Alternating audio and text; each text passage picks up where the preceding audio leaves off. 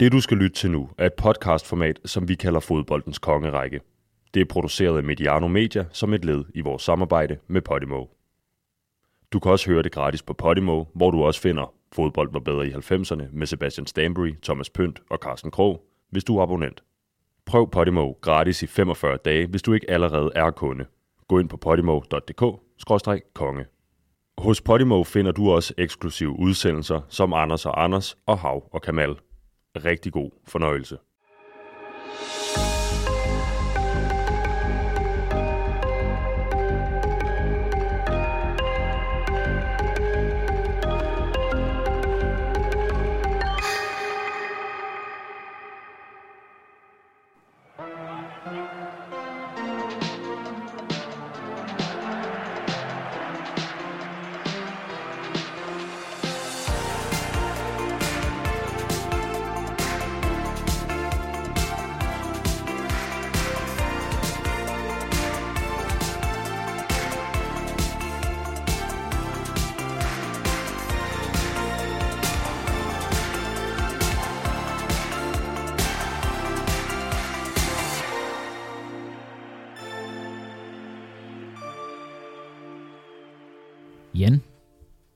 Talte man om Johan Cruyff, dengang du voksede op som barn i 70'erne?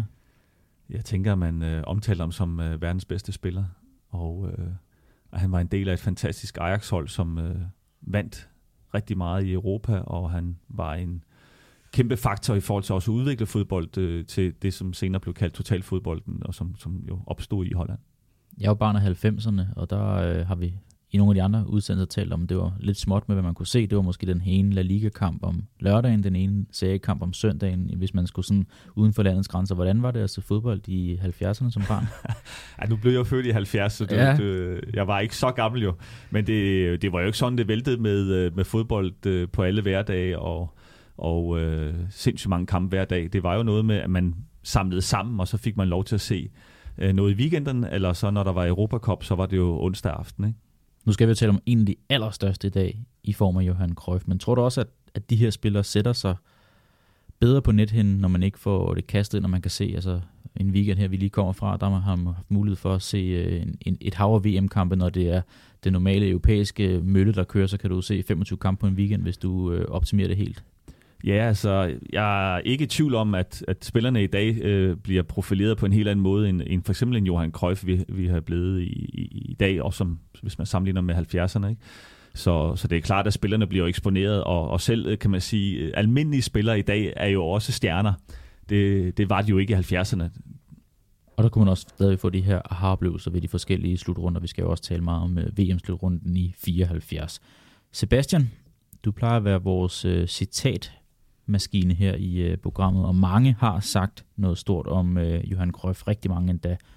Har du sådan et øh, guldcitat om øh, Cruyff, du lige vil dele med os her i starten? Om Johan Cruyff, øh, fordi man kan også have taget et øh, fra Johan Cruyff selv, han er jo også en citatmaskine. Ja, det er han. Øh, et, der bare lige kommer i hukommelsen, er der, hvor han siger, at øh, øh, hvis, jeg ville ønske, du havde forst- hvis jeg ville ønske, du skulle forstå det, så ville jeg forklare det bedre, eller noget af den stil, som jeg synes er meget sjovt. Øh, citat om Johan Cruyff lytter af det her program vil vide, at jeg er glad for at citere den her uruguayanske forfatter Eduardo Galeano. Og han sagde om Johan Cruyff, han gjorde alt, de bad ham om, og intet de beordrede ham til.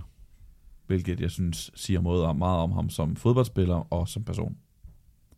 Morten, i vores afsnit om Michael Laudrup, der talte vi om danskernes aftryk på spansk fodbold. Hvis øh, vi blev enige om, at det var stort, hvor stort var det så, det Cruyff han satte? Ja, det er større. Det, men jeg, jeg synes godt, man kan kalde Johan Cruyff den vigtigste skikkelse i fodboldhistorien. Og det er jo der, hvor man så tager det hele med, ikke? og det er jo også der, hvor vi så sidder i dag, og det vi skal snakke om, det er jo fodboldspillere, vi snakker om i, øh, i, i, i, det, her, i det her format. Ikke? Og der måske især, når man som, som os, der sidder her, ikke er helt gamle nok til at have selv oplevet Johan Cruyff, så, tror jeg, det, så føler jeg, at det kan være svært at skille tingene ad. Altså at skille fodboldspilleren Johan Cruyff øh, fra træneren Johan Cruyff, tænkeren Johan Cruyff, inspiratoren Johan Cruyff, øh, og alt det, han har, alt det, han har sat på, på, på fodbolden øh, siden da. Og det skal vi også berøre lidt, men vi prøver at holde øh, fokus på bolden også. Det må I, øh, I må stikke til mig, hvis jeg går i lidt for mange retninger undervejs. Men, men må vi også tale om med nogle af de andre øh, konger, vi har haft her i kongerækken, Thierry, øh, nogle af de andre. Diego Forlands øh, trænerkarriere nåede faktisk ikke at tale om, og det var også ret sporadisk, men det har også været lidt af temaet i nogle af de konger, vi har haft op at deres trænerkarriere. Den har godt nok ikke været så god. Det har den trods alt været ved Johan Cruyff. Ja, det var jo ikke sådan, at han blev sådan en træner i, i resten af livet. Det var jo forholdsvis kortvarigt i virkeligheden, at, han var træner. Det var jo, han var så lang tid, lang træner der, hvor han, øh, hvor han brillerede i, i FC Barcelona, men hvor andre træner ville jo så være fortsat med noget andet efterfølgende. Det gjorde han ikke. Øh, men det er, jo, det er jo meget usædvanligt, at en så god spiller har kunnet blive så god en træner også. Ikke? Altså det er jo, i flere af dem, vi har talt om her i kongerækken, så har vi talt om, hvor fantastiske fodboldspillere de var, og så har det været sådan en lille kuriosum til sidst, at de forsøgte sig faktisk lidt som træner, men det gik ikke ret godt. Og der må man sige, at, at Cruyff, der, der fik, han også, øh, fik han også den del med. Måske lige på nær vores snak om Zinedine Zidane, han har trods alt nogle øh, Champions League. Ja, vi mangler også Beckenbauer endnu. Ikke? Ja, han må komme på et tidspunkt. Goddag og velkommen alle tre til et øh, nyt afsnit her i fodboldens kongerække, vores 17. af slagsen og vores femte og sidste i vores, øh, nej undskyld, fire og sidste i vores lille VM-kavalkade og så altså med Jørgen Krøf som hovedperson, så tænker jeg, at vi øh, slutter den her VM-gennemgang af med maner. Fodboldens største idealist har jeg skrevet, og nu skulle vi måske ikke tale så meget om det, men alligevel her til start med, har jeg helt fejl i den øh, betragtning, han er den største idealist, og Morten han endnu også det her med, at så lang tid var han heller ikke træner, fordi han havde noget med at brænde ud på en eller anden måde, fordi han var så agerig, så ihærdig, som han var.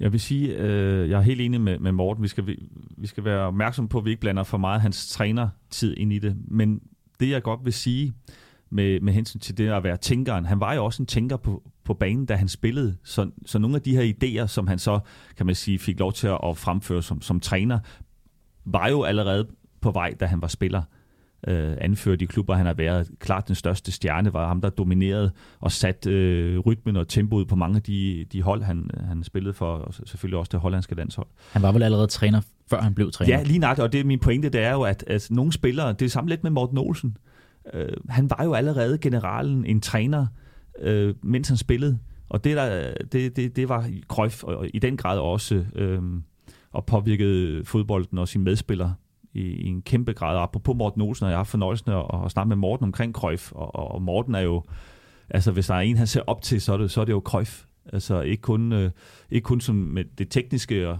og, og det mentale, men selvfølgelig også på det taktiske, hvor, hvor stærk han var selv som spiller til at kunne læse en kamp og, øh, og justere spillet, mens han var på banen.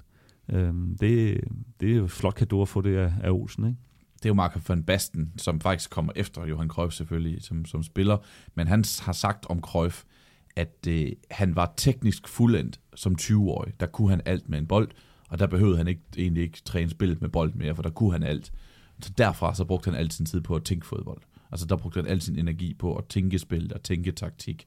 Og det var jo derfor, at han, han var den her perfekte kombination af en af de bedste til at spille spillet, som man nogensinde har set sådan rent teknisk, altså bare hvad han kunne med bolden, kombineret med, at han var vel nok den største fodboldtænker af dem alle sammen, mens han spillede, og selv dirigerede, og øh, beordrede holdkammeraterne, hvor de skulle spille hen, og selv gik ned og spillede Libro, hvis det lige syntes, at det passede ham i, i den der stund og sådan noget. Så, så på den måde, så var han komplet på en måde, som fodboldspillere ikke normalt er komplette, selvom vi bruger det ord.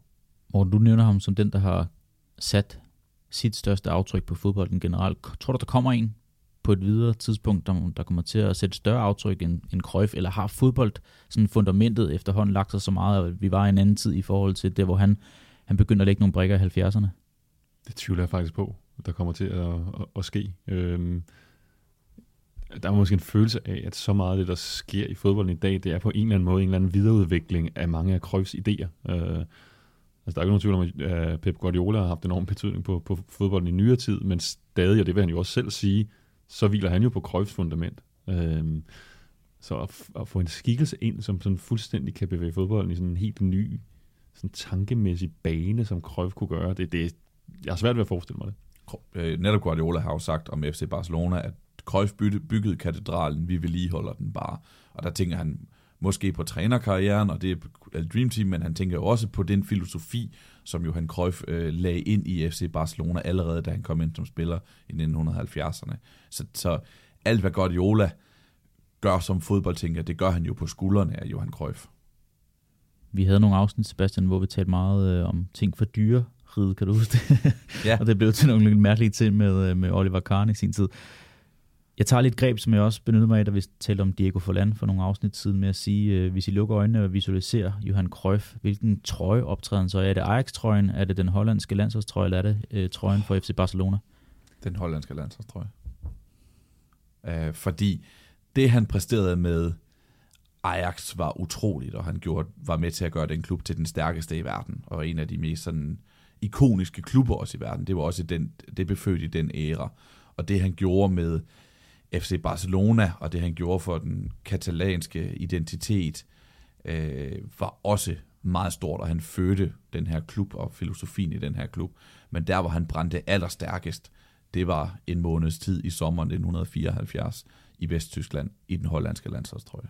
Altså jeg vil næsten sige det er omvendt, at altså, alle spillere fra de tre hold i dag, de spiller i Cruyffs-trøje. Mm. Altså det er ligesom den arv, de har med sig. Den, Sådan, den, sådan har jeg det også. Ja, det er Ja. sådan den, den følelse, ikke? Og det er jo det, der er igen det der med, hvordan han har præget det. Det er helt vildt, Ja. at en mand kan, kan gøre det på den Jeg, måde, han har jeg gjort. ser ham lige stærk i næsten øh, alle de trøjer, han har optrådt, fordi han havde så stor impact alle de steder, han var.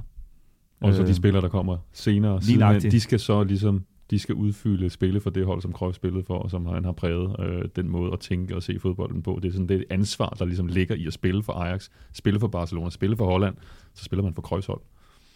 Jeg skulle godt nok ikke være en taktisk velfunderet spiller, og så komme enten fra Amsterdam eller fra Barcelona eller noget, så ville jeg hellere blive flyttet ned på en højre bak, så man ikke hele tiden skulle sammenlignes med, med store Johan Cruyff.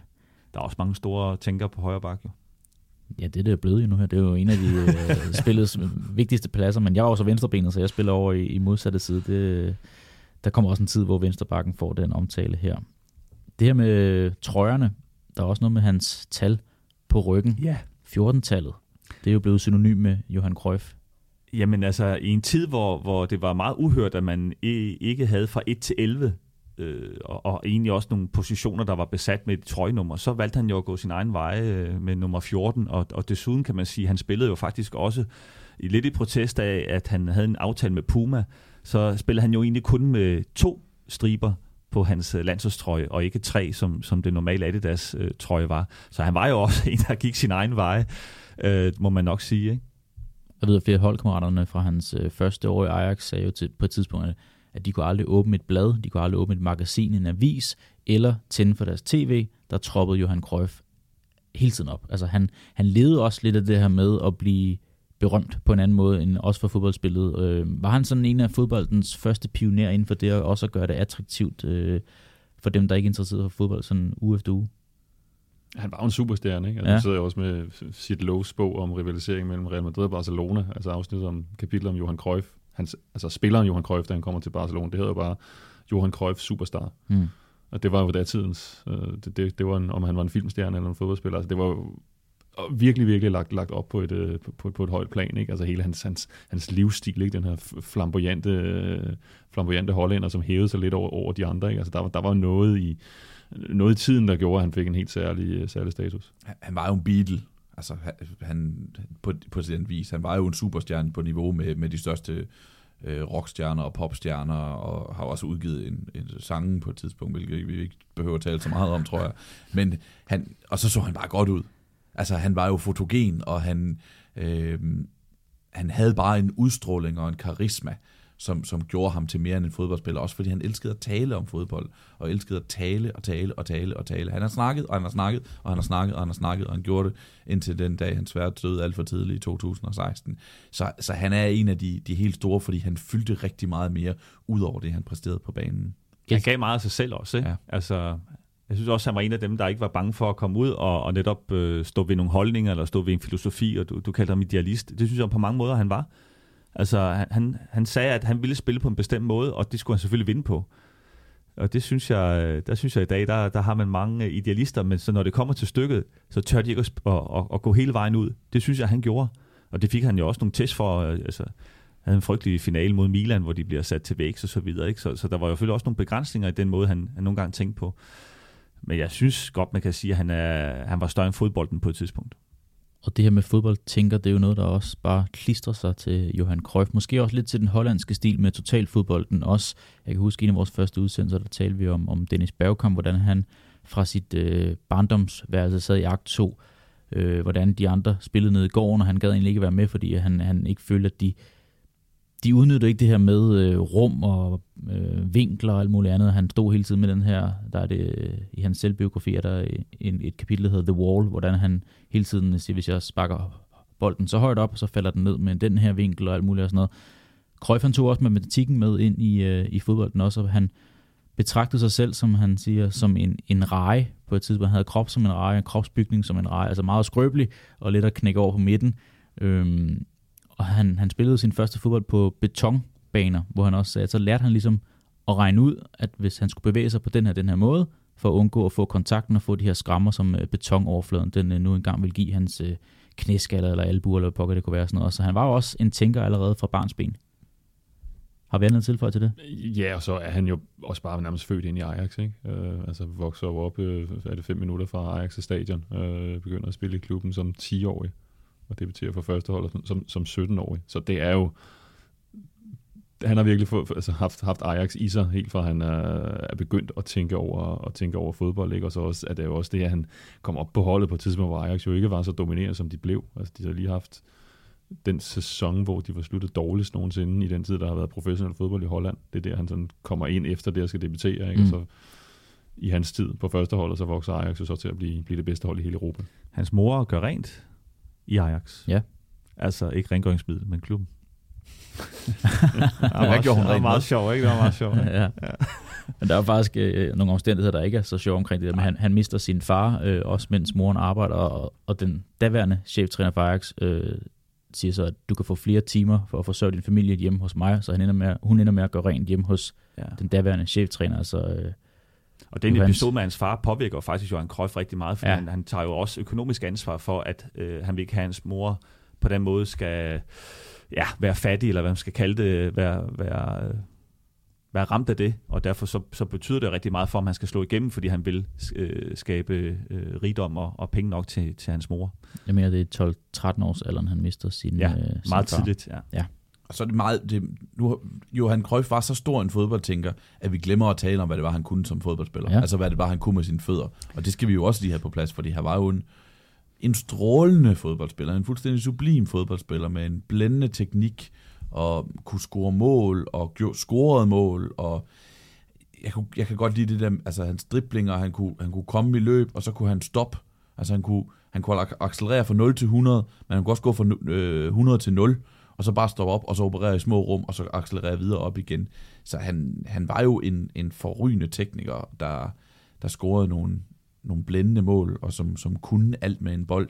Men det bliver bare næsten overskygget af, hvor meget han så tænkte fodbold også. Jeg synes, det er sjovt at se, når man ser billeder, altså gamle optagelser af spilleren Cruyff i dag, og når man ikke sådan er vokset op med det, så det, det er jo svært at lade være med at, t- at, lade være med at tænke træneren Cruyffs tanker ned over det der, ikke? Altså, at han, hvor meget er det, der ligesom lå der allerede i det? Hvor man har jo den der, man har en forestilling om, at fordi det er Johan Cruyff, så hver eneste skridt, hver eneste bevægelse, den er afmål, den har han overvejet, han har tænkt den, han, han, er, han er ved at analysere hele banen for sig, mens han har bolden, ikke? Og det er lidt den, den tolkning, man lægger ned over ham. Øh, men man har også, men man har fornemmelsen af, at det jo rent faktisk var sådan, ikke? Altså, at han havde det der, altså en evne til både at have de der unikke færdigheder, så han kunne de der ting. Han kunne drible, han kunne score mål, han kunne sparke, han kunne, kunne aflevere, men så samtidig sådan kunne analysere og se en hel fodboldbane for Kæmpe sig, overblik, mens ikke? han stod midt i det. ja.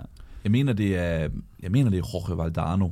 Så I må, I må undskylde derude, hvis, hvis jeg tager fejl, men jeg mener, det er Jorge Valdano, der har sagt, at han var øh, den af genierne, som improviserede mindst. Fordi det var nemlig ikke improviseret. Det var noget, det var tænkt, det var gennemtænkt, det, de ting, han lavede undervejs.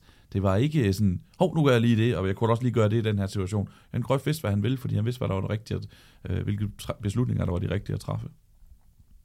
Lad os lige køre en øh, blå bog på Johan Cruyff, fordi han øh, er jo en, der strækker sig lidt tilbage i tiden, og mig bekendt også den øh, blot anden afdøde, vi har med i kongerækken.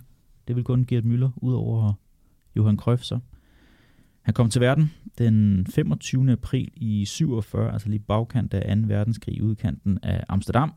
Og så gik han, som Sebastian sagde, øh, bort for 6,5 år siden i marts 2016, bare 68 år gammel. Cruyff startede sin karriere i Ajax i 64, spillede i Amsterdam frem til 73, og herfra tilbragte han fem sæsoner i FC Barcelona. Så var der lidt andre tider øh, med fodbolden. Han var blandt andet i LA at spille, han var i Washington, han havde et par kampe i Levante i spansk fodbold, og så øh, også i Ajax, og så slutter han af med maner i Feyenoord med, at han vinder The Double derovre. Og øh, det kan vi måske komme lidt tilbage på. Hvorfor pokker vælger han at bryde sin Ajax-legendestatus, øh, og så øh, ind Jamen, med han en får en sæson i konflikt jo med klubben. Ikke? De, Ja. vil ikke, de vil ikke uh, give ham en ny kontrakt. En af flere konflikter i Ajax ja, også. mange konflikter. Der var noget med et anførbind også, der, der gjorde, at han Ja. blandt andet tog til FC Barcelona i sin tid. Og øh, som spiller, der nåede han at vinde otte hollandske mesterskaber med Ajax. Et med Barcelona, og så det her ene med Feyenoord til sidst i karrieren. Og det år så vandt han øh, Europakoppen for mesterhold tre gange med Ajax i øh, 70'erne. Som træner, der vandt han aldrig mesterskabet i Holland, men fire gange Liga med Barcelona, som var inde på, og så også den her Europacup for mesterhold i 92 med Laudrup, Stoichkov, Koeman på holdet. Han vandt øh, Ballon d'Or tre gange som aktiv, og så det år et utal af individuelle priser. Hvor pokker starter vi hen med Johan Cruyff med alt det her, fordi der, der er nok at gribe fat i. Ja, altså jeg, jeg mener om, da jeg researchede til, øh, til dagens program, jeg, jeg blev overrasket over, at, at Johan Cruyff pludselig har spillet kamp for Levante. Den, øh, den havde ikke rigtig brændt sig fast, øh, i, i min erindring i hvert fald. Og, og generelt det der med, at han, han laver et karrierestop allerede som 32-årig. Men finder så ud af, at på grund af økonomiske dårlige dårlig management eller dårlige beslutninger, at han simpelthen er nødt til at, apropos det vi talte om før, med økonomien altid har været en, en, en vigtig øh, motivator for, for hans liv, øh, hvorfor han skulle, skulle slå igennem. Ikke? At han starter karrieren igen øh, og tager til USA. Og så ender alligevel i hans højdags øh, elskede Ajax og, øh, og får dem ligesom på fod igen, men får så sin afslutning i Feyenoord, hvor man, vi har talt i, i flere øh, af de her episoder, hvordan kan man slutte ærefuldt, og han slutter så i konkurrenten, men med at vente dobbelt og blive årets spiller i Holland. I en vis øh, fremskreden alder. Jeg, jeg mener, han er sidst i 30'erne, er det Ja, ikke korrekt? Ja. Det må han være. Altså, man kan jo næsten ikke lykkes bedre til sidst, men jeg synes hele forløbet er godt nok noget underligt noget. Der vil jeg lige kigge på i hvert fald Morten Glindvad. Hvor, hvorfor, hvorfor stopper han så tidligt i sin karriere som 32-årig? Altså, han var jo ikke færdig på nogen måde, men Han skulle være businessman. Det, det var derfor. Han, Var det øh, det? Ja, Nå. han sagde, nu har jeg udført det, jeg skulle, og nu skal jeg bevise, at øh, jeg, jeg er egentlig, måske ikke fodboldspiller, jeg er forretningsmand. Så fandt han så ud af, jeg er faktisk ikke Det var han ikke. Nej, jeg, jeg, er nok, jeg er nok mere fodboldmand. Det var, det, det var blandt andet det, det handlede om. At, Okay. øh, og så var der den her ja, famøse investering i en svinefarm, der gjorde, at han tabte mistede næsten alle sine penge. han mistede alle sine penge og Ja. måtte spille igen og vende tilbage til fodbold, og fandt ud af, det var der, han hørte til. Som lærer. Som, både som spiller og som lærer. Men så også nok en følelse, som han, jeg ved ikke, om han helt vil stå ved det, men at det pres, han havde været under. Ikke? Altså det der, fordi han var den der, altså det der ikon superstjerne, han var et omvandrende øh, brand i sig selv. Ikke? Altså det, Det tærede alligevel det på ham. tærede på Ja. ham, ikke? Altså der kan man måske godt, der, der, er, der er jo nogle ting, altså sådan den der, hans, nu, også i forhold til det, nu kommer man igen til lige at drage træneren ind i ham, ikke? men når, du, når man tænker det der med, at han kommer til Feyenoord, der er jo det der med Michael Laudrup igen, ikke? altså han også tager skridtet til konkurrenten, Mm. og så gør han dem store, ligesom Cruyff gjorde med, med, med Feyenoord, ikke? og hvor Laudrup så også selv ligesom, til sidst kunne han heller ikke holde det ud længere, så måtte han ligesom søge væk og komme til Japan. Ikke? Og der er jo noget af det der, som også går igen Ja. med, med Cruyff. Og så var der noget fysisk i det også. Han var ikke, han, han var en hurtig spiller, i- han var accelereret og sådan noget, men han var ikke nogen løber. Han var ikke en træningsnarkoman, når de skulle løbe ud og lave øh, træningsløb ude i, øh, ude i skoven. Og han røg som et skorsten indtil han, han, han måtte stoppe på grund af, på grund af en hjerteoperation i 90'erne, da han var træner. Så de sidste år af karrieren, der, der, der, altså, der, der, der hæv han noget efter vejret.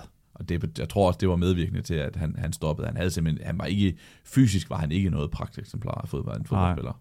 Så kan jeg lige bidrage med et citat, Sebastian. Du plejer at være ham, der finder det frem, at han sagde også det her med, at alle træner havde fokus på, at øh, der skal løbes en masse, men øh, så sagde han, jeg løber ikke så meget. Fodbold er et spil, der bliver spillet med hjernen, og øh, har du gjort de rigtige beslutninger og truffet øh, den rigtige positionering, så har du ikke øh, behov for at løbe så meget. Så øh, der havde han jo på sin vis også ret. Langt ad vejen kan han jo dokumentere, at han har ret. Ja. Er der andet at tale om, altså det her med det hollandske i det? Fordi noget af det, vi snakker også om, øh, ja, han, han så sig selv som businessman, de her, jeg tænker janteloven eksisterer ikke på samme måde i Holland som i Danmark, gør den det? Nej, det kan man vist ikke på. Nej, de, de har lidt andet mindset i forhold til det, og han havde jo store tanker om sig selv, og også noget af det, som både som spiller, vi sagde, han, han, han blev træner, før han reelt var træner, hvor han stadigvæk var spiller også, og havde meget høje forventninger til sine omgivelser. øh, havde høje forventninger til sig selv, men det var også øh, ting, der gjorde, at han røg i konflikter rundt omkring, blandt andet hans tid i Ajax, der endte bræt, fordi at øh, han havde set sig som den nye øh, kaptajn på holdet. Det blev så via en afstemning med truppen internt, og så øh, da det var Pete Kaiser, der blev peget på det, og så valgte han så at smutte. Han kunne ikke se sig selv i den klub efter det. Ja, han er jo, det er jo diskussionslystens land, Holland, Ja. ja. handler om fodbold. Jeg tror ikke, det er måske svært at finde noget land i verden, hvor man er mere øh, ja, ivrig efter at diskutere spillets nuancer, og hvor man også er meget direkte i den måde, man taler om det på. Ikke? Altså der, der er man ikke så konfliktsky, som man måske er, øh, er, er andre steder. Øh, og der har han jo bare passet perfekt ind, fordi der havde man til med den bedste spiller, som så samtidig var så tydelig og åben omkring, hvordan han så spillet, og jo gik ind i diskussioner, blandede sig af holdninger til, til spillet, som, som man måske normalt ikke ville mene. I dag vil man måske føle, det var måske næsten at gå for langt, hvis en spiller han gik så langt ind. Det vil de fleste klubber vel nok sige, der skal du sådan lige stoppe lidt der, ikke? fordi det er ikke, nu går du ind på trænerens domæne, men uh, det, altså, der var jo ikke noget, nogen, der skulle lægge bånd på, øh, på, på Johan Cruyff, men så altså, det er jo så også et, altså et godt match med Rinus Michels, altså, hvor der jo ligesom er en, en fælles forståelse af, hvordan fodbold skal spilles, og hvor han jo ligesom, altså Michels er jo nok træner på banen, men som ligesom havde det fint med, at Cruyff han også i tale satte det hele, og jo blev den der, der, der var bestemt måske lige så meget inde på banen, fordi grundlæggende så så de jo sådan set spillet på, på samme måde. Det var jo derfor, at Holland blev det fodboldland, som Holland blev. Det var, Holland er jo ikke et af de lande, som har domineret verdensfodbolden i 100 år. Men på et tidspunkt kom der en debatkultur i hollandsk øh, fodbold, hvor man snakkede, og man snakkede, og man snakkede. Og Johan Cruyff var en af dem, der snakkede og snakkede og snakkede. Og hver eneste gang øh, træneren sagde noget, så sad der tre spillere og sagde, ja, men... Øh, og, og det var han jo udtryk for. Og det gjorde jo, at Holland fik en fodboldkultur og en, øh, fødte en, en stil, hvor man snakkede om ting, når man talte sig frem til noget, eller man skændtes i hvert fald så meget, at man kom frem til noget. Ikke? Og på den måde så blev Holland et af de mest sådan, tænkende fodboldlande i Europa, som vi har set med adskillige spillere og med, øh, med adskillige trænere øh, gennem årene.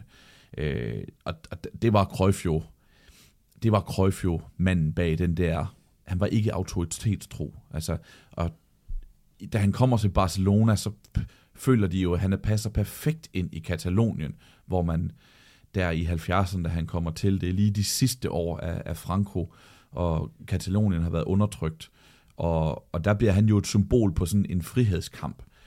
Og han var jo egentlig ikke særlig politisk, Johan Cruyff. Det, han, han er ofte blevet sådan taget til indtægt for en masse politiske holdninger, også i Katalonien. Han gik egentlig ikke særlig meget op i politik, men han var anti-autoritær.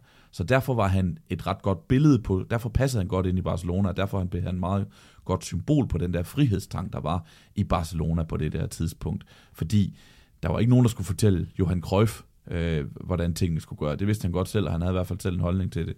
Det var også det der Eduardo Galeano citat, jeg læste op i, øh, i, i starten. Han gjorde så meget, men fandme ikke noget, som nogen beordrede ham til.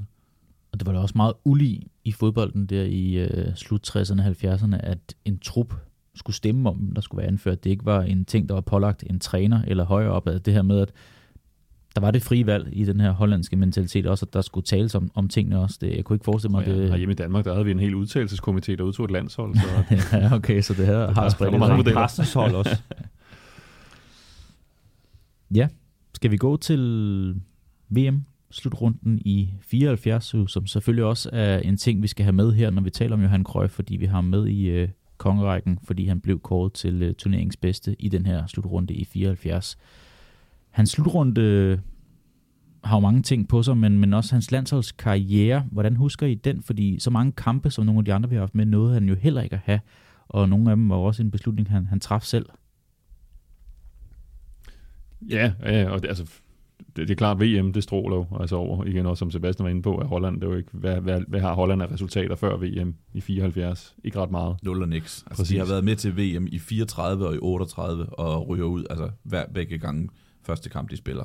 De, de har intet. Holland er ingenting før VM 74. Og det bliver de så der. Øhm, altså med at gå hele vejen til finalen og charmere hele verden. Altså man kan jo godt, man kan godt fornemme, jeg tror, hvis, man, hvis vi taler med, med dem, der er lidt ældre end os selv, dem, der ligesom får deres fodboldvækkelse øh, i de år med det her VM i 74, ikke? altså hvor, hvor stort det der hollandske hold var, hvor stor Johan Cruyff var blandt, øh, blandt dem, der oplevede det live. Ikke? Altså det er ham, som alle jo tager med for den her slutrunde. Holland blev hele verdens øh, kæledække, og mange følte også, at det var dem, der burde have vundet det her VM. Øh, og der var jo meget, det sker jo den, den her mellemrunde. Der var sådan pul, to puljespil, og hvor de vinder den mellemrunde, hvor de er pulje med Brasilien, som var verdensmester på det tidspunkt, og også Argentina var med der, og de ender med at gå igennem de her tre mellemrundekampe med 8-0 i målscore. De vinder faktisk over, Ve- over Vesttyskland. Ja, på vejen til, 2-1. på, på vejen Ja. til finalen, øh, som de jo så ikke vinder. Og det er jo så en del af hele hans, af hans eftermæle, at, at han jo så netop ikke vandt den der finale. Kan I huske, en, nu kan vi tale om finalen om et øjeblik, men en større kontrast, men kan I huske en slutrunde, en nation, der har begejstret mere end, end det her Holland i 74, det har ligesom den er Altså, som præcedens ikke har vundet. hele vejen op. Ja, også det selvfølgelig, men det var også historien med. Med, med Danmark de, 86. ja, Altså, Vi måske Brasilien derhen ad. 82, ikke? der er der de der... Ja, og altså Brasilien 70, som så ender med at vinde, det er også et meget, meget, meget stærkt hold. Ungarn i 54 er også et meget, meget, meget stærkt hold. Men der er jo noget med, det kom, som, som, som tiden går, så kommer det ud til flere og flere øh, tv-seere. Ikke? Og det, 74 kommer ud, kommer, bliver jo set over hele verden, og det er bare noget helt vildt, at folk ser den der hollandske maskine, øh, den orange maskine, der kommer der, ikke? og laver vanvittig pres og sidefælder og sådan noget. Det var, det var, det var en åbenbaring for, for fodbolden på det her tidspunkt. Øh, folk havde ikke set det, det hollandske landshold, gjorde på den måde før. Der var en artikel, jeg tror det var efter hans død, øh, altså Johans død, hvor man havde talt med, med, med sønnen Jordi, som jo også har haft sin karriere i forskellige roller i, i, i fodbolden. Altså hvor Jordi han fortæller sådan lidt om, hvordan han, så kunne han prøve at provokere sin far lidt, altså hvis man godt nok skulle komme en reaktion, hvis han, hvis han sagde det, hvor han jo sådan ikke lige minder om, jamen I vandt jo ikke noget, det er i 74. Hvor Johans svar jo så var, at jamen ingen husker vinderen fra 1974, alle husker vores revolution, og, en, og det er en større pris end farven på medaljen. Det handler om arv. Det er jo meget krøfsk at, at udlægge det på den her måde, ikke? og man kan også næsten høre Morten Olsen sige det samme om VM i 1986. Ikke? Altså det er jo hele den der evige diskussion, som måske Cruyff har været med til at, at forme, altså at spillet handler om mere end bare resultater. Ikke? Altså der er også noget andet i det. Det skal der i hvert fald være, hvis man er, hvis man er Johan Cruyff. men samtidig også en kæmpe vinder, ikke? så han vil da hellere end gerne ja, have ja, vundet præcis. den her det, turnering ja, her. ja, det er nok ikke fordi, han så synes, det han vil nok hellere, at, det, at der både var en arv og en guldmedalje. Jeg tror, der er lidt fornægtelse i det, for det der 74, fordi han har nemlig siden 74 og indtil sin død turnerede han med, det var faktisk ikke så vigtigt, at vi ikke vandt det der. øh, fordi vi blev husket, og vi blev æret, og vi fødte noget og sådan noget. Men det var en spiller, som, som snød, når han spillede, spillede spil med sin kortspil med sine børn. For så meget gik han op i at vinde. Så jeg tror, der er noget fornægtelse i det. Jeg tror virkelig, det har gjort ondt på Johan Cruyff at, øh, og resten af hollænderne, at, at de ikke vandt den her turnering, hvor de var det bedste hold. Han var en meget stolt mand jo, Øh, meget, meget ærekær. Ikke? Altså, det var også derfor, nogle af de ting øh, blusser op, for eksempel i Ajax, hvis der er nogen, der vil gå i en anden retning end, end, end ham. Ikke? Mm. Altså, der, der har jo været diskussioner i klubben, øh, apropos det, vi taler om, med, og mange holdninger altid omkring fodbold i Holland, og der, der var han jo meget øh, stolt og ærekær, og, og så vil han hellere tage sit øh, tøj og gå, end at gå på kompromis. Jeg tænker det her med, med et ord som fornægtelse og, og stedighed, også noget, man kan putte på Johan Cruyff, ud over elegancen på en fodboldbane også, men han, han var, som du siger, stedig øh, og meget stolt. Ja, altså den der altid at ville have ret. Altså som jo også var noget, det Michael Laudrup jo til sidst ikke kunne holde ud. Ikke? Øh, altså det er jo den der, selv når han så tabte en finale, jamen så får han det så fremlagt på en måde, så han alligevel vandt. Fordi det var dem, der vandt. Hjerterne, det var dem, der, der, der fik der har arven, som har mere med i, i, i, i eftertiden. Øh, og hvor Michael Laudrup følte, føler, som, altså som træner var det jo også lige meget, hvad der skete, så var det jo Cruyff, der endte med at skulle have ret. Hvis de spillede, altså hvis han kritiserede spillerne, når de spillede dårligt, så havde han jo ret i, at, at han skulle kritisere dem, og hvis han havde kritiseret dem, så spillede godt efterfølgende, jamen, så var det så fordi Cruyff havde i tale sat, at de, at de havde spillet dårligt, så der kom en reaktion. Ikke? Så det var jo den der øh, altså enormt opslidende skikkelse hvad han i ikke? fordi han, han var så stedig, han var så insisterende, og selvfølgelig også overbevisende i sin, i sin argumentation, øh, at, han var, at han var svær at komme, komme op på siden af. Og den her finale i 74 er kaldt sådan kontrasternes finale med, mellem øh, ja, øh, vesttyskerne, det energiske og det effektive, og så lidt med det her berusende hollandske spil. Vi har talt om, om, om Cruyffs aftryk på det hele, men han havde jo også et entourage. Det var jo ikke ham en alene, der løftede det her også. Det, det var jo en hollandsk bølge, der kom derfra også. Altså nogle af de andre navne er nogen, der skal Ja, altså, der, der er jo fremhæve. Neskens, Mm. Johan Neskens, som også var en fantastisk spiller. Der er Johnny Rep, ikke? Altså uh, Rüd Kroll. Altså, der, var, der var rigtig mange dygtige spillere på det hollandske øh, landshold. Men det er klart igen, som vi har snakket om, tænkeren og, øh, og kan man sige, i gangsætteren til, nu gør, vi, nu gør vi det og det, det var jo det var Johan Cruyff, ikke? så var han ude, lige pludselig ude på fløjen, så var han inde i feltet og, og scorede øh, på hovedet. Altså han, han, han, kunne jo, han kunne jo det meste øh, til, til perfektion. Ikke? Men jeg synes jo, hele det der med at rotere på positioner og så videre, det er, jo, det er jo noget af det, man også ser i dag, hvordan for eksempel, nu lavede vi lige grin med en højre bakke, ikke? men det der med, at for eksempel at højre bakke går ind og spiller øh, på en seksers position, så skubber man nogle andre positioner lidt øh, ud i siden eller lidt højere op i banen. Det er jo det, øh, Holland begyndte at lege med. Ikke? Altså hele den der at spille med en, en stram organisation, men alligevel med nogle, med nogle frihedsrammer, som gjorde, at man havde fleksibilitet. Og det der med at udnytte rum, det er jo det, totalfodbold også gik ud på, det der med at, at, at, at se på positionerne og, og, og, kan man sige, relationerne på en anden måde. Ikke? Det synes jeg var enormt spændende, og der var han jo, altså, han var jo den, der styrede det.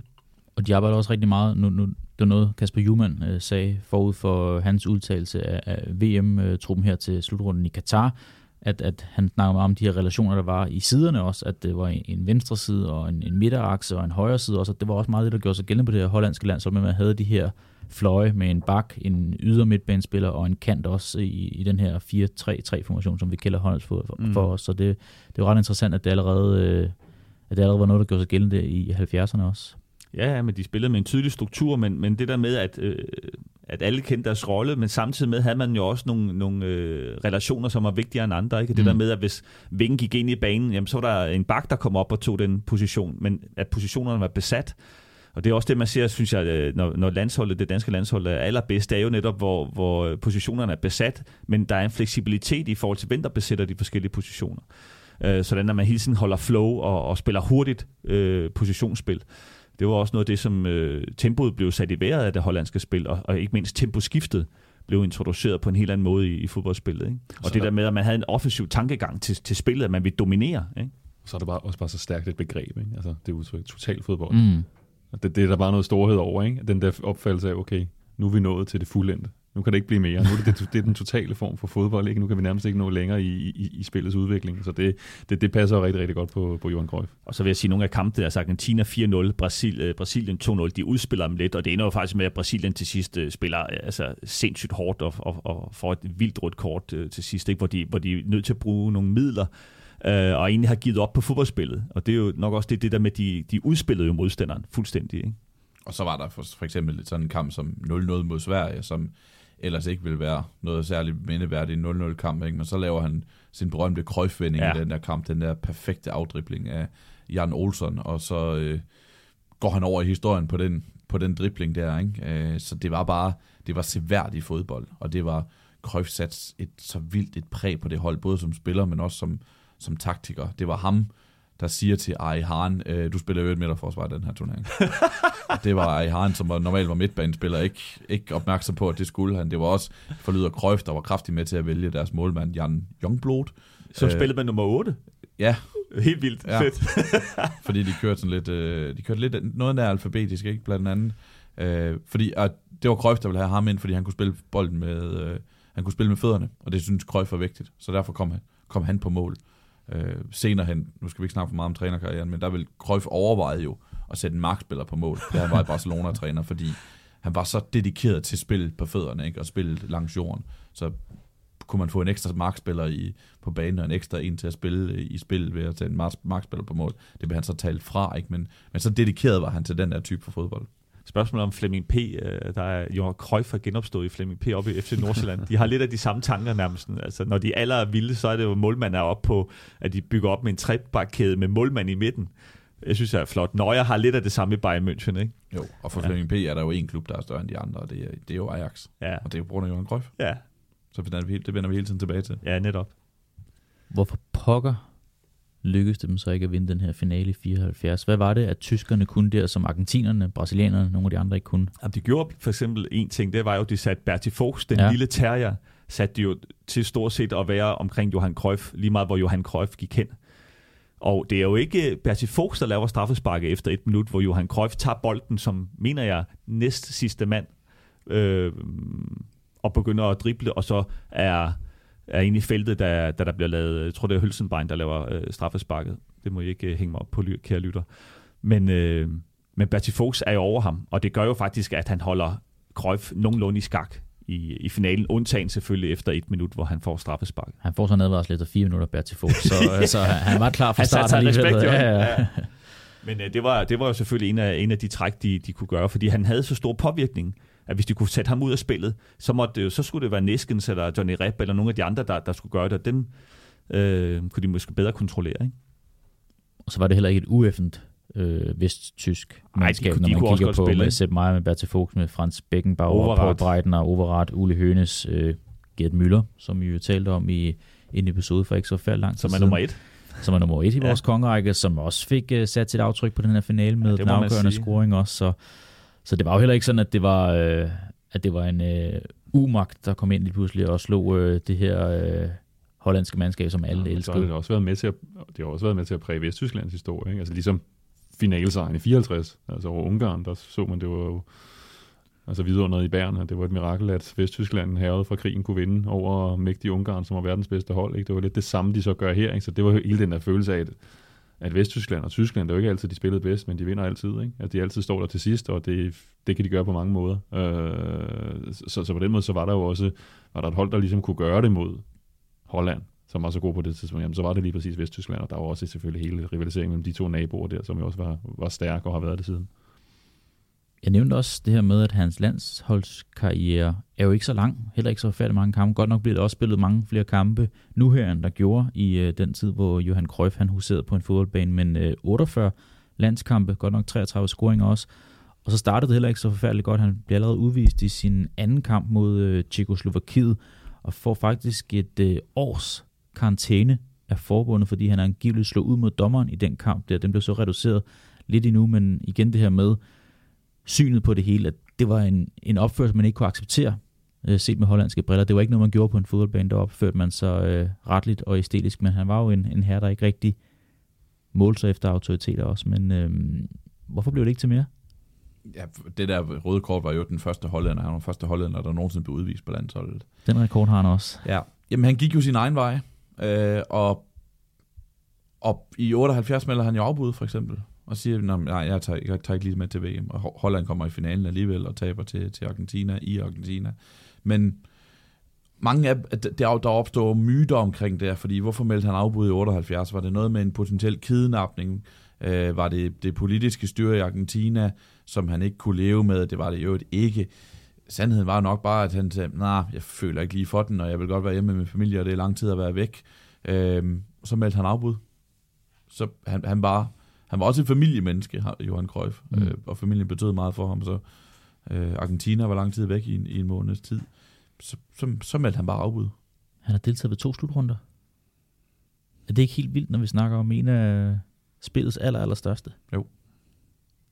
Men det ligger det også, at det jo ikke historisk altså har været den her kæmpe nation, altså, som jeg har været inde på, og det er jo først der, de, at de så rent faktisk bryder igennem øh, og bliver en del af, af verdenstoppen med Holland, ikke? og så siden da har man jo haft en følelse af, at der er, de, der er de jo så, selvfølgelig har de haft nedtur siden da i Holland, men selvom det er et forholdsvis lille land, så, så siden Cruyff var der, så har vi haft en forventning om, at Holland de altid er en del af de store til en slutrunde. Lad os prøve at parkere VM-slutrunden i 74, og måske tale om nogle af de andre højdepunkter. Jeg ved, Sebastian, øh, på redaktionen har vi sådan en øh, replika-udgave af Champions League-trofæet stående, hvor der står øh, noteret, indgraveret samtlige vinder i turneringens levetid. Der er jo også tre sæsoner, godt nok øh, med et andet navn, ikke Champions League, men Europa kom for mesterhold, hvor Ajax de øh, dominerer fodbolden i 71, 72 og 73 også. Jeg tænker, du kan huske, hvem det var, de slog, fordi du kan jo huske alle vinder. Man kan da også huske, hvem de slår i de øh, respektive år. Men, men igen, det var på et tidspunkt, hvor de var altdominerende i europæisk fodbold. Ja, de slår Panathinaikos og Inter og Juventus. Sådan. Øh, Jeg vidste, du kunne. ja, og han scorer øh, i finalen mod Inter, scorer han begge mål, Mm. og får jo det tredje mål annulleret for en voldsom hånd på bolden, hvor han bare kaster sig ind og slår bolden til, til, til 1-0, hvilket selv selvfølgelig bliver annulleret.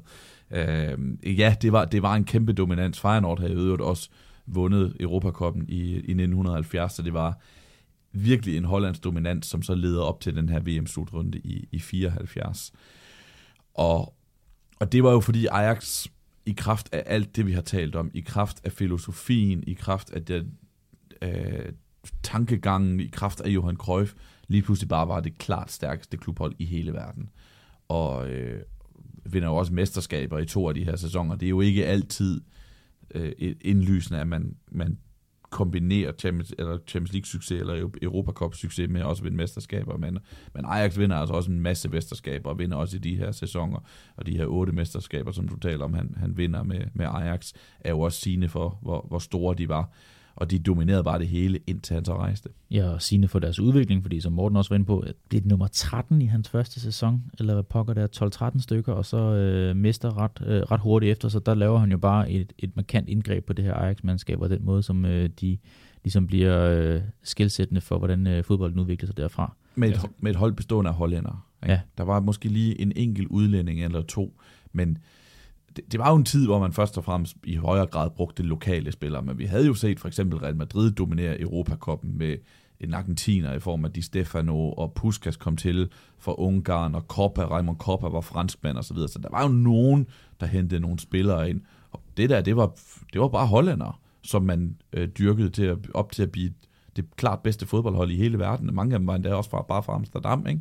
som man i kraft af nogle, en træningskultur og en filosofi bare udviklede til noget, til noget helt unikt på det her tidspunkt. Og så følte man også, at altså, det var ikke bare det var det bedste hold i Europa, det var også sådan en sejren for en idé, en måde at se spillet på. Mm. Altså, og især den der finale mod Inter får måske sådan lidt en symbolstatus, ikke? Altså, for det var Inter, der havde været stærke i 60'erne med Catenaccio, som havde været sådan en måde at se spillet på, som havde været, været førende i, i, en, i en periode, og, og hvor Holland jo så kom ind, og, og hvor Ajax kom ind, vippede dem med pinden øh, med, med, med helt andre fortolkning, en helt anden fortolkning af, af spillet. Har I sådan et højdepunkt, når vi snakker om Johan Cruyff i forhold til, er det vendingen fra gruppespillet ved VM, er det en scoring på en eller anden måde?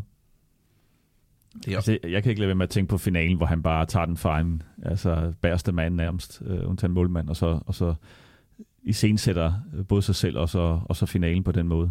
Så for mig har det altid været sådan, også fordi man har set det klip så mange gange, så, så for mig er det, er det det første minut af finalen i 74. Og så synes jeg også, at det her med, at ligesom man, nu taler vi om træneren tænker, hvordan han hele tiden giver noget videre, der er andre, der står på skuldrene af ham, ikke? når man så ser altså Danmarks anfører og landstræner, mod hvad Tyskland. han så gjorde 12 år senere, mod, også mod Vesttyskland. Ikke? Altså det er den der, der skulle Morten Olsen lige vise, hvor inspireret han var af Johan Cruyff, ikke? den der måde, han lige tager den på. Nu skulle han lige vise de der vesttyskere, hvad han kunne. Det er rigtigt, det er næsten uh, identisk Jamen, det er situation. det. det er rigtigt.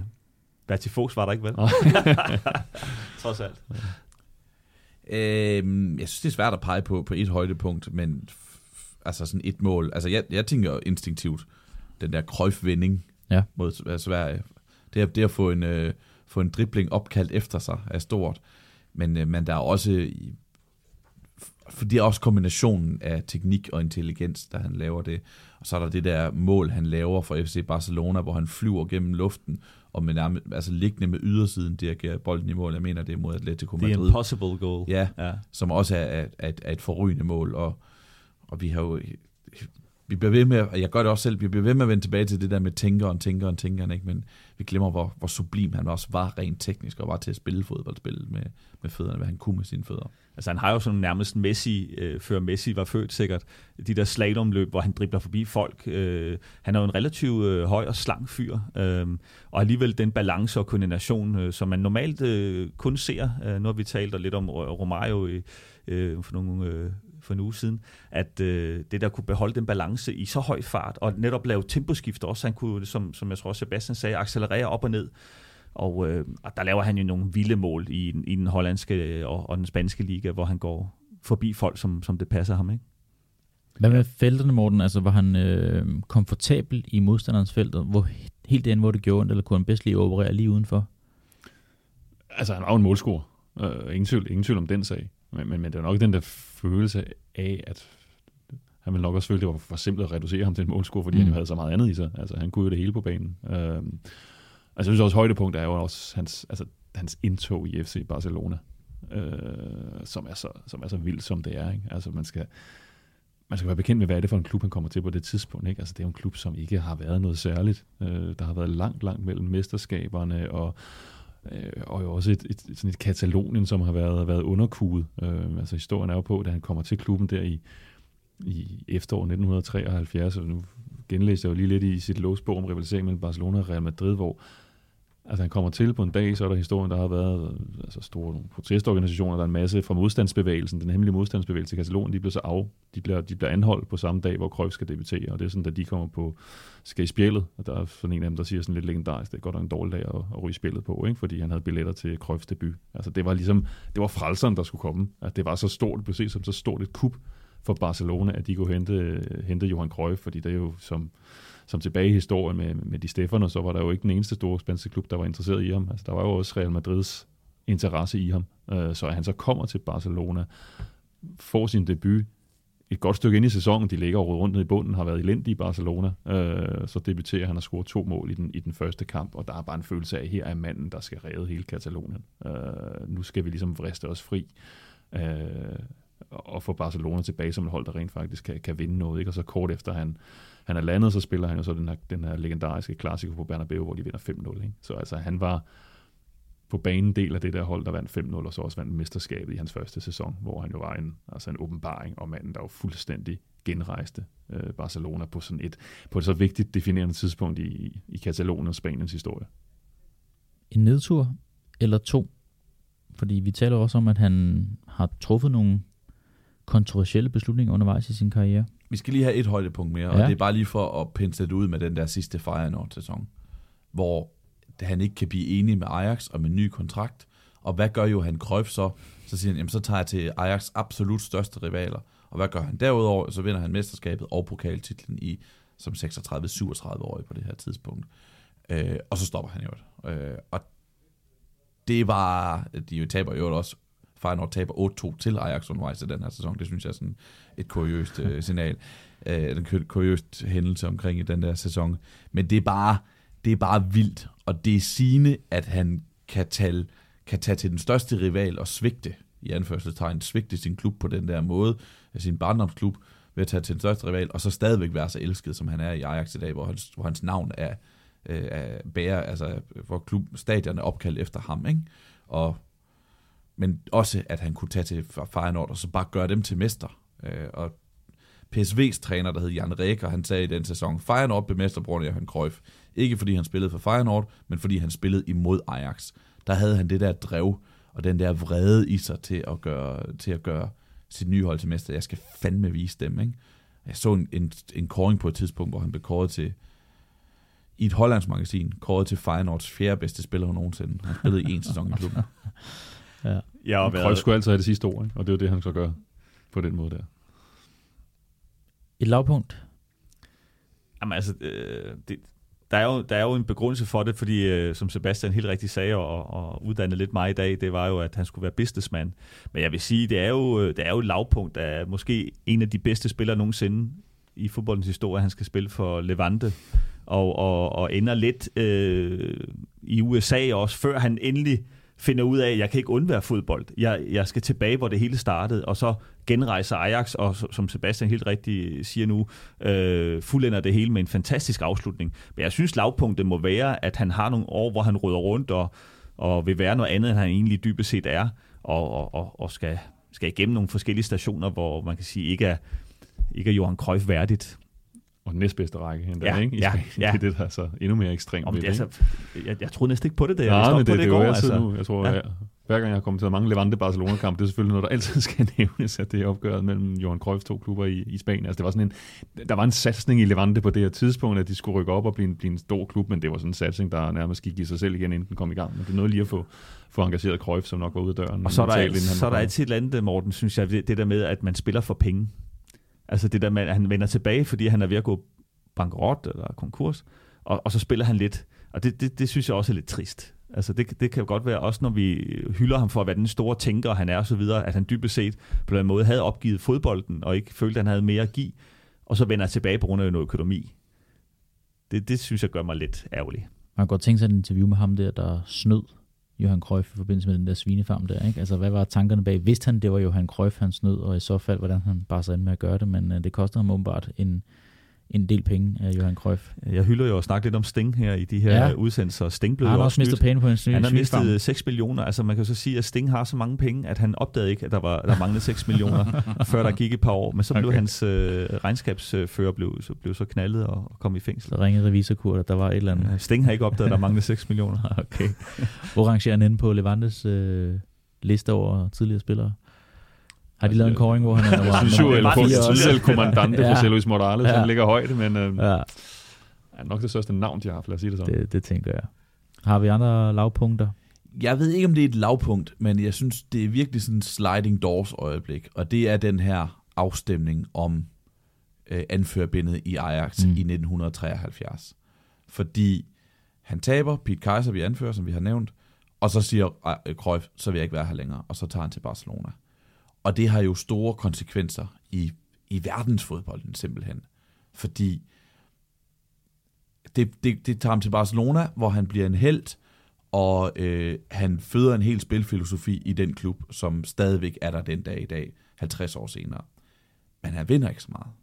Han vinder et mesterskab, og så vinder han ikke flere mesterskaber i Ajax eller i, i Barcelona. Han er ikke, der bliver ingen Europacup-titler eller noget som helst. Og omvendt, Ajax, de har vundet tre år i træk, så ryger øh, Johan Cruyff, og så ryger de ud første sæson, øh, runde i, i den efterfølgende øh, Europacup-turnering. Hvad nu, hvis Johan Cruyff var blevet i Ajax? Kunne det der Ajax-hold så bare have fortsat med at vinde og vinde og vinde og vinde hele vejen op gennem 70'erne, så Bayern München aldrig havde fået den der æra, hvor de vandt tre efterfølgende tre Champions øh, Europacup-titler i træk. Jeg ved det ikke, og det er bare, vi får jo aldrig noget svar på det, men det er bare sjovt at tænke på, fordi det betød meget for ham, at han skifter til Barcelona, og det betød meget for den status, han har i den klub, men sandheden er også bare, at det var der, han stoppede med at vinde. Det var da han forlod Ajax. Bortset fra et enkelt mesterskab. Men det mesterskab, det, det, det, det er så også noget særligt. Altså det, det er måske et af de vigtigste eller mest symbolske mesterskaber, de har haft i Barcelona. Det er det, der gør, at han, altså selv før han blev træner, at så var han bare altså en, et kæmpe, kæmpe navn i den her klub. Altså det der, som de, der var en, der, en avis, der skrev dernede, da de vinder den der kamp på Bernabeu. Altså Cruyff gjorde mere for det katalanske folk i 90 minutter, end politikere har gjort i årtier. Ikke? Altså Mm. den der følelse, det her, det var opgøret. Det var det endegyldige opgør med, med centralmagten. Men personligt må det have gjort ondt for ham. Altså at blive stemt ud af sine egne holdkammerater, som han øh, måske... Pete Kaiser var hans bedste ven jo. Han var jo best man til Pete Kaisers bryllup. Ja, jamen, det er jo... Altså, Ikke at det er Pete Kaisers skyld, Nej, nej, men, men, det, kan man ikke var sige, det er, men, men det er klart, der, at han, han står på, på en eller anden måde som sejrsherren i forhold til, hvor Cruyff mm. må, må, må forlade klubben, eller i hvert fald vælge sig at gøre det. Ikke? Det må have gjort ondt på ham i også hans egen opfattelse af, af, af sin egen status i spillergruppen. Men så kører han på den benzin, der nærmest er bedst for ham. Altså vrede, Vreden, eller det ja. der med at skulle modbevise andre, som har været drivkraften igennem mange dele af hans karriere også. Og Ajax vandt ikke Europacupen i 21 år. Vel? Altså, så de er også, det er jo også den bedste spiller, klubben nogensinde har haft, som, som forlod dem på grund af den afstemning. Men kan vi ikke blive enige om, at et, et 24 øh, sammenrullede papirkugler, altså det var meget godt, at det endte med at blive det, så vi fik La Masia, så vi fik den her Barcelona-skole, som vi kender Det er det, jo på. i hvert fald sjovt at forestille sig FC Barcelona uden Johan Cruyff. Ja. Altså det havde været en helt anden klub i dag. Og det er svært at være fodbolden for uden, når vi nu ved, hvad det har medbragt af ting, og så skulle tænke på, at der ikke var den her tiki-taka, La Masia, alle mulige andre former for øh, angribe Altså, jeg- fodbolden jeg- på. Jeg tror, han var, han var nok blevet uvenner med nogen i Ajax omkring noget andet Ja. et par måneder senere, så ja, må ikke han var smuttet på et eller andet tidspunkt anyway. Ikke? Det tror jeg er en meget plausibel holdning. Øh, Lad os lige tage en øh, wiki-ting eller to. Johan Cruyff, man ved rigtig meget om ham. Øh, Vi har også allerede drøftet mange ting her, men er der et eller andet kuriøst, et eller andet øh, I falder over i jeres færd? Jeg synes, lige, jeg kan, vi skal bare lige have nævnt det der straffespark med Jesper Olsen, fordi det er også...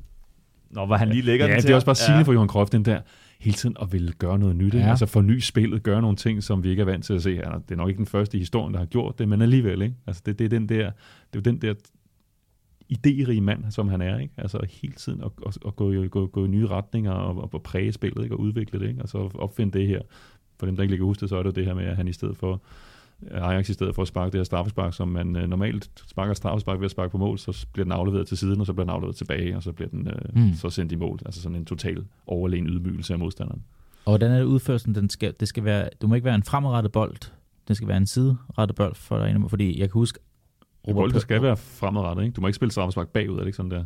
Så er det det, der gik galt, fordi Thierry og Perez Ja, der prøvede har nemlig været nogen, der har forsøgt det, det. hvor det mislykkedes ja. øh, altså, helt vildt gralt, hvor Altså, de det- aldrig fik afsluttet Det jo det. blevet gjort i Barcelona senere Ja. i, i MSN-æraen, og nu kan jeg ikke huske, hvem af dem det var, der var involveret. Det var Messi, Det var og Messi var og det, sådan, var det Suarez eller Neymar? Det var det- Suarez, ja. Ja, men de det, laver det er faktisk en aflevering til Neymar, som Suarez så Det løber er sådan, ind det og er, tager. men, men der er i hvert fald den der, okay, det er noget, Johan Cruyff har gjort, så kan vi gøre noget derhen af, ikke? Jo. Det er en eller anden måde at, Ja, ja, og at nogle af ham. de andre allerstørste stjerner på det her tidspunkt ville forsøge at kopiere det også. Der igen fik han sat et enormt aftryk på det. Han er også den, der har lavet den bedst, fordi ham og Jesper Olsen laver den, hvor de spiller den til siden, og så løber målmand derud, og så tilbage til Johan Cruyff, og så et tomt mål. Mens mange af de andre formår ikke det der med at spille tilbage til Cruyff. Der, der bliver det bare spillet til en, der så afslutter. Så kan du lige så godt at sparke selv. Det er det der med at få målmanden sat fuldstændig ud af, taget fuldstændig ud af ligningen. Jeg synes, der er genialt ved, ved Cruyffs måde at gøre det på. Og Cruyff og Jesper Olsen måden at gøre det på. Jeg har en enkelt ting, Ja. ja. som jeg stusser over. Han øh, bliver meldt ind i Ajax' øh, ungdomssystem på hans 10. Øh, fødselsdag. Men han øh, vil hellere spille baseball. Ja. Han elskede at spille baseball, og øh, Han var ret dygtig til cricket også. han, han stopper faktisk først, da han er 15 år, med at, at, at dyrke begge dele. Det synes jeg er meget spændende. Når du tænker tilbage på det nu, kunne du se, at han også kunne, altså havde flere for andre boldspil, også i den måde, han greb det an på. Han var jo sådan lidt det et vil være en overfortolkning Ja. at sige, at øh, jeg kunne godt se, at han gik til baseball også. den havde du luret, før du læste op på det. Det, ved, Ja. det vidste jeg godt. Ja. Nej, nej, det vidste jeg ikke, men, men øh, det undrer mig ikke, at, at han havde flere sportsgrene i gang. Det undrer mig ikke. Altså også fordi han var sådan en søgende øh, fyr, at det lige skulle være baseball, synes jeg er lidt Nej. specielt i Holland, ikke? Altså, at han er vokset op med den øh, sport som, øh, ja, som en af hans yndlingssportsgrene. Vi snakker om hans øh, hang til rygning. Øh, han var jo øh, stor ryger og fik den her bypass-operation i 91.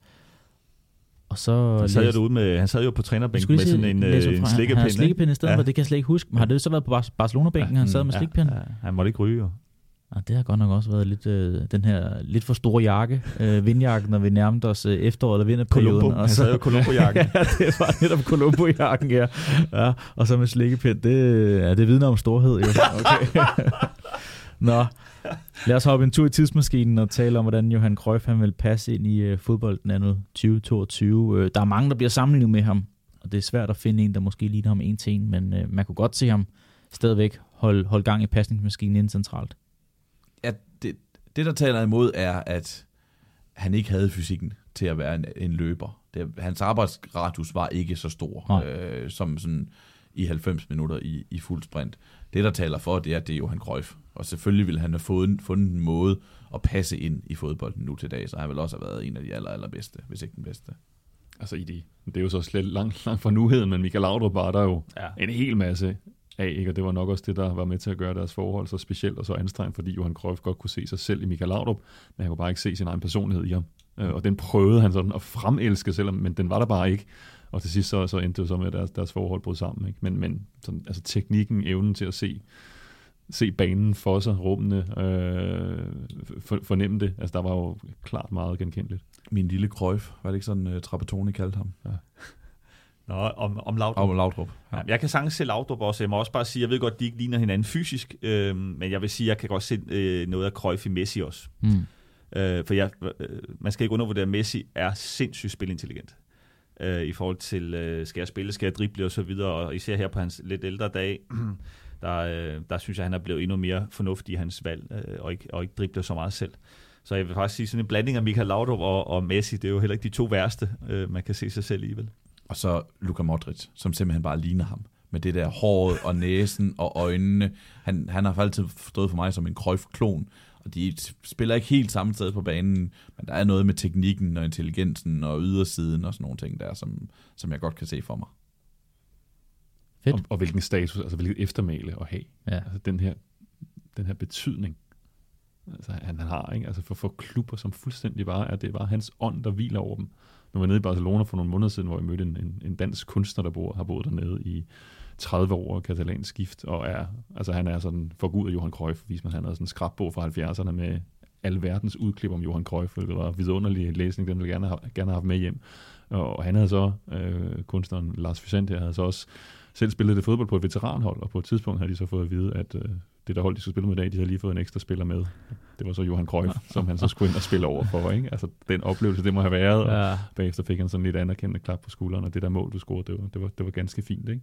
Øh, hvor, hvor Lars Vicente så også var en af de mange, mange tusind mennesker i Katalonien, som så tog, øh, tog til Camp Nou, efter Johan Cruyff var død, for ligesom at, at vise ham en, en, en sidste respekt, og hvor han sådan viste de her altså de ord, han så selv havde nedfældet og skrevet til Johan Cruyff, ikke, som jo alle de her katalaner, som kom til, ikke, og det var jo bare den her taknemmelighed. Ikke? Altså tak for, jeg tror han slutter med at skrive, tak for at have gjort mit liv bedre. Ja, det han skriver, ikke? og det, det er jo den følelse, som mange mennesker, som har holdt med Barcelona, jo gør. Ikke? Altså, det er jo, han har jo forvandlet deres klub, og han har gjort det til, til et bedre liv at holde med, at holde med Barcelona og være katalaner, fordi han har været der. For nogle af den her dødsdag i marts 2016, sådan lidt et, et 9-11 moment, man kan huske, hvor man var henne og sådan noget, har det gjort, også, altså, gjort det særligt indtryk på jer. Det fyldte jo uhyggeligt meget i de her dage, uger, hvor han øh, afgik ved døden desværre. Jeg var på Storebæltsbroen. Jeg kan huske præcis, hvor det var, da jeg, da, da jeg læste nyheden. Øhm, på vej til en dansk landskamp. Danmark spiller en landskamp over i Herning. Øh, Island, Åke Harreides første, øh, øh, første landskamp. Det, det er den dag. Øh, en, af, en af Johan Cruyffs store disciple. øh, Åke Harreide selvfølgelig. Så en af jer sluttede, og en anden begyndte ja. der. Ej, så, så ja, det er for at bekræfte. Altså, jeg, jeg, kan, jeg kan huske præcis, hvor ja. jeg var, da det skete. Og, øh, og det fyldte virkelig, virkelig meget i nogle dage, fordi det bare var en af de, de aller, aller, aller største. Jeg kan faktisk huske en, en historie fra, fra bogen om Åke Harreide og Ejle Stavrums biografi, hvor han nævner, at Åke Harreide som ung træner faktisk var på studieophold i Ajax Det det, med, med Johan Cruyff som træner. Jeg blev altså, temmelig, temmelig chokeret, da jeg læste det. Det virkede meget, meget fjern fra hinanden. Det var meget fascinerende, synes jeg, at, altså, at selv man som Harreide, hvis fodboldsynet nok var noget anderledes, at han alligevel følte, hey, jeg er nødt til at komme herned og se, hvad der er. Ikke? Noget af det, han tog med hjem, det var så bare en konstatering af, at det der det er fascinerende, men det kan jeg ikke gøre med min spil op i Molde. Altså, det har de ikke niveauet til. Øh, men, men altså, alle, altså, alle trænere i hele verden, lige meget om man er direkte inspireret af ham, så kunne man bare ikke komme udenom Cruyff. Altså, hans indvirkning på fodbolden var så, var så stor. Nej, for en ting var det, sådan, det, det, det storslåede og spilfilosofien og sådan noget, men noget andet var de der helt simple ting, som han sagde på banen, som han havde helt tilbage fra sin spillerkarriere. For eksempel sagde han, du må ikke lave sidelandspasninger, fordi hvis de bliver erobret, så har modstanderen allerede besejret to spillere. Du skal altid lave, øh, lave øh, pasninger med en, med en vis vinkel på, fordi så, så, er du, så er du bedre graderet i tilfælde af, at du mister bolden. Det er jo helt simpelt. Det kunne Åke Harrettes hold også have brugt, ikke? Det kan alle hold bruge i hele verden. Det kan du bruge på et, øh, på et lille puthold. Øh, Så, så de der sådan helt simple råd, som han giver, det, øh, det er også en af en del af hans arv til fodbolden. Han kunne få komplekse ting i fodbold til at virke meget simple ved at- den måde, han forklarede det på. Han sagde jo, fodbold er et simpelt, simpelt spil, men det, er svært, det sværeste i fodbold, det er at spille simpelt. Ja. Og nu nævnte, du, var, det er jo hovedet på sømmet. nu nævnte du, du var på vej til landskamp i Herning, og en af hans, altså hans fremmeste disciple, det er jo den nuværende FC Midtjylland-træner, Albert Capellas. Altså, der, jeg får nok svært ved at finde et menneske i verden, der, der Gud Johan Cruyff mere, end, end han gør, altså hvis man har haft lejlighed til at, at tale med Albert Capellas og få ham til at folde sig ud om uh, hele det her, ikke? og han er jo også, altså han har jo simpelthen den her platform, en digital platform, hvor han jo samler en masse, altså Cruyffs tanker om spillet, prøver at ligesom at, og, øh, og gøre det til noget, som kan blive givet videre, altså som en arv, og har jo også allieret sig med Jordi Cruyff, som ligesom er del af det, så den her Capellas platform har fået sådan det officielle Cruyff-stempel. Det har, har Jordi Så Cruyff så, en så godkendt. uddannelsesplatform, de har lavet. Ikke? Præcis. Ja. Jeg vil sige, at det er- meget personligt for mig, fordi øh, min far døde selv i, i samme periode. Og, øh, og min far mødte Johan Cruyff flere gange, og jeg har et billede af faktisk af min far sammen med Johan Cruyff derhjemme. Så det var sådan en, det var, de boede, eller de, de døde med et par måneder, eller et par ugers øh, mellemrum, så det var sådan, jeg kan ikke lige huske, hvor jeg var henne, ligesom Sebastian, men øh, jeg kan bare huske, det var lidt, lidt dyster tid, øh, også omkring Johan, men mest fordi min egen far døde, vil jeg så sige. men, øh, men Johan, det var sådan lidt øh, tankevækkende, at, at øh, han, han også gik bort øh, af samme sygdom, vil jeg sige, kraftsygdom i, øh, i samme periode.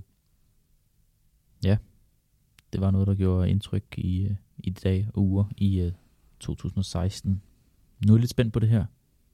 Vi skal have placeret ham på øh, vores kaminhylde, der jo øh, indeholder 16 rigtig, rigtig gode navne. Men jeg har også en formodning om, at jeg ikke behøver at rise hele kongerækken op indtil nu, at vi ikke behøver at, at snakke om, at han skal klemme sig ind øh, mellem Oliver Kahn og Diego Forlan nederst på vores kongerække. Er vi ikke sådan op til, at jeg godt kan måske rise de, de fem øverste op? Jo. Det er Gert Müller som nummer et, Zinedine Zidane som nummer to, Paolo Maldini som nummer tre, Thierry som nummer fire og Michael Laudrup som nummer fem. Vi har Ronaldinho på 6. pladsen, for god ordens skyld, for lige at få Barcelona ting med os. Hvem vil lægge for her?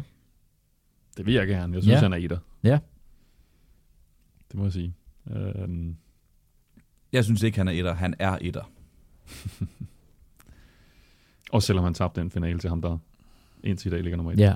Ja, altså det eneste pro- problem, jeg har med det her, det er jo, at jeg synes, han mangler lidt titler med landsholdet. Mm. Øh, jeg, er- jeg er med på individuelt, og også i forhold til øh, hans aura, og så kan det godt være, at vi blander lidt hans spiller øh, og trænerkarriere sammen, men jeg, vil også, jeg, jeg er helt enig med Glindvad øh, med det, du startede med at sige. Der, jeg tror, Johan Cruyff er den, der har påvirket fodboldens udvikling mest. Kan vi ikke sige det på samme måde, som Sebastian gjorde? Han er den, der har påvirket fodbold mest. Han er. Derfor behøver han ikke at være den nummer et jo på vores række, Nej. som spiller. Nej. Og, og, men altså, jeg, jeg mærker, jeg er lidt i undertal. Jeg, jeg, han er helt klart på top 3 for mig. Men om han er... Jeg synes ikke, han har vundet lige så meget, som han burde have gjort med landsholdet. Men øh, jeg giver mig, fordi øh, jeg synes også, han er nummer et all around. Men for mig som spiller er, er Zinedine Zidane også noget helt, helt unikt. Og Gert Müller med alt det, han har vundet, og alle de mål, han har lavet, han er også noget helt unikt. Så en top 3'er, men, men jeg giver mig til de to herrer, kigger på mig sådan med deres bedende øjne. Nej, men det var bare fordi, i forhold til det med landsholdsargumentet, der var bare ikke noget for Johan Cruyff. Altså, han tog et hold, som ikke engang kvalificerede sig, eller i den æra, Holland mm. havde ikke engang kvalificeret sig til VM, de har ikke engang kvalificeret sig til EM, og nu går de så i en VM-final i deres ja, første VM siden, siden, siden 1938, og det var i kraft af, af det, som han var med til at føde på det her tidspunkt. Så at kritisere ham for at tabe en VM-final, når de ikke rigtig var med før, og det, det, det, det, det, jeg, jeg synes, at det, det at det er lidt vej i den der VM-finale, var, var nok et eller andet sted. Ja. Og så var hans omgivelser blevet så gode, at de også skulle gå i en finale fire år Uden senere. ham. Uden ham. Ja. ja. Og, og, og det har Holland jo været siden. Ja. Altså Holland har jo, så har de nogle perioder, hvor de ikke er med til slutrunder, og, og det er jo en katastrofe, når Holland ikke er med til slutrunder, synes de selv til EM og til VM. Men der var bare en gang, der var det bare hverdag, ikke at være med til de der ting. Det blev det i den æra, hvor, hvor Johan Cruyff var den helt store inspirator på det her hold. Og så selvom han jo selvfølgelig også gennem det, han gør som træner, jo præger fodbolden. Altså ekstremt meget. Så, altså selv hvis han aldrig nogensinde var blevet fodboldtræner, så ville han bare stadigvæk have ændret det her spil rigtig, rigtig meget, og har lagt, øh, efterladt en arv, som, som, havde, som havde fyldt og fyldt meget, og som jeg også synes er med til at, at trække ham op på den første plads. Ja. Jeg synes, den er svær med, med især med Zidane for mig. Men øh, også fordi Zidane har også været en stor træner, og har vundet rigtig, rigtig meget som træner. Så, så jeg synes jo ikke, at Zidane er så langt væk fra Cruyff i forhold til fodboldpersonligheden, Zidane. Men øh, Cruyff startede jo rigtig meget, og så kan man sige, Zidane er jo også lidt Ja. på skuldrene af en Cruyff, ikke? Så på den måde har historien jo også med Cruyff. Altså, jeg Så, tror, lad, man, os, lad os ende den på etteren. Øh, Jeg skal i hvert fald ikke være den, der, der spænder ben for det. jeg er heller ikke i tvivl, i hvert fald. Og når man er fra nogenlunde den samme årgang som mig, altså, så fik du kastet Cruyff i hovedet allerede, da du var 6-7 år gammel, og op til den dag i dag nu her. Altså, han har bare fyldt alt i mit fodboldliv omkring 30 år eller sådan noget, så han er bare uhyre svær at komme udenom. Skal vi ikke bare sige, at vi slutter 2022 af med at finde en ny førsteplads? Lad os gøre det. Aftale. Det synes jeg er på sin plads. Øh, og så kunne jeg så sige nu her, at øh, vi holder en lille jule- og nytårspause her, og øh, vender stærkt tilbage i 2023. Hvordan har det været at være med i øh, ugerne førud her? Det var sjovt. Ja. Det er, det er altid, jeg elsker at snakke fodbold, øh, nostalgi også særligt, at snakke historie og aftryk, historiens aftryk på nutiden, som er jo meget det, vi, vi også gør her, ikke? og mindes de der legender, i stedet for bare at kigge tilbage på, på lør, resultaterne lørdag og søndag. Jeg synes, jeg synes det er fattigt øh, at glemme fortiden, så jeg synes, det er dejligt, vi, vi gør det her. Og Nilla vil jo gerne have, at vi på et tidspunkt laver en revurdering af vores liste. øh, og der er en eller anden, vi er gået helt galt i byen på. Tænker I det, at der er et eller andet sted, hvor at, øh, ah, ja, okay, der, der er nogle gange, vi, vi taler faktisk altid om hvert afsnit, at der er en eller anden, som der burde have været bla bla bla, men øh, sådan en... Altså, jeg gætter på, at der er sikkert ikke nogen af os fire, der føler os 100% enige med listen, som den nu Nej, det ud tror nu. jeg Så det er jo ikke. det, Det her kompromis ikke. mellem, Ja. hvad, vi, øh, hvad vi alle sammen synes. Enig. Jeg synes, de er meget godt ramt, de fleste. Måske gik der lidt dansker jubel i den med Michael Laudrup. Det er som min egen personlige øh, holdning, men, men ellers, ellers så synes jeg, synes jeg det, er, det er okay. Det kan forsvares. Det er helt sikkert.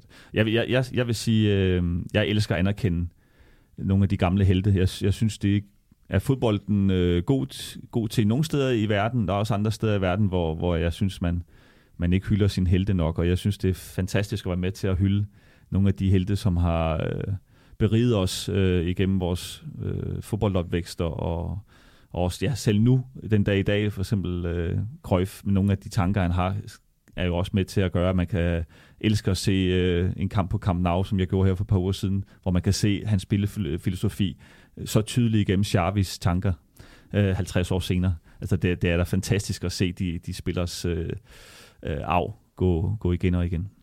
Og så få vækket nogle minder op igen til nogle af dem, som der har berørt en rigtig meget undervejs, og så øh, få en detalje eller to fra nogle af jer her i studiet, som man ikke var klar over på forhånd. Så det har alt i alt været en stor berigelse at være med i. Øh, og som sagt, så holder vi altså en lille pause nu her Øh, har planer om at være tilbage i begyndelsen af 2023.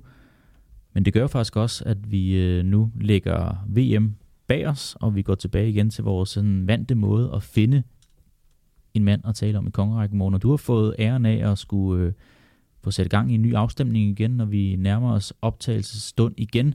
Vi skal have fundet tre navne, som vi så kan dykke ned i øh, og reducere til en enkelt, når vi er tilbage i 23. Har du fundet tre kvalificerede bud? Ja, øh, jeg tænker, vi må, vi må, når nu der har været Johan Cruyff, så må det være noget af hans arv, der skal gives, gives videre. Ja. Så, så hvis det, det kommer til at stå mellem tre hollændere, tre, der har skulle bære den her orange trøje efter, efter Johan Cruyff, og som også gjorde det i den, i den samme æra. Så valget kommer til at stå mellem Marco van Basten, Frank Rijkaard og Ruud Gullit. Sikke en trio. Puh, Ja. ja. ja. Det er en flot trio. Det gav lille gåse ud, synes jeg. Ja, men altså Van Basten er, er kæmpe, kæmpe spiller. Men det er de alle tre. Ja, det er det alle tre. Men ja, personligt er Van Basten, han rammer mig 100% i hjertekuglen, det må jeg sige. Fede, fede øh, navn. Godt tænkt. Ja, kunne- godt tænkt. Man kunne tage tre tyskere fra en så ugen efter. Ja.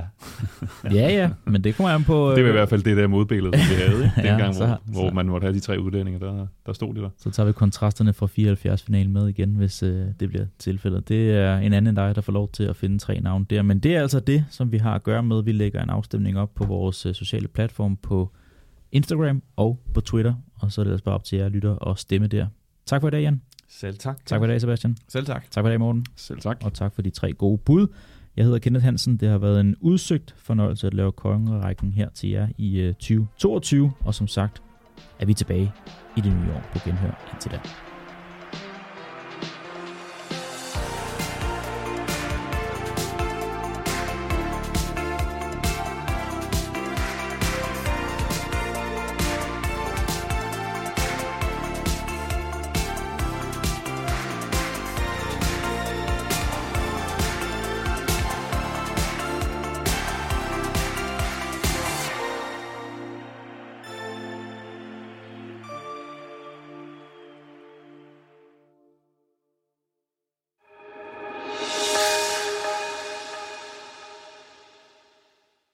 Du har lyttet til Fodboldens Kongerække. Det er produceret af Mediano Media som et led i vores samarbejde med Podimo. Du kan også høre det gratis på Podimo, hvor du også kan finde Fodbold var bedre i 90'erne, hvis altså du er abonnent.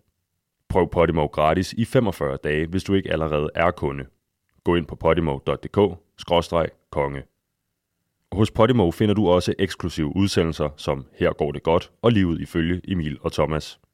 Tak fordi du har lyttet med.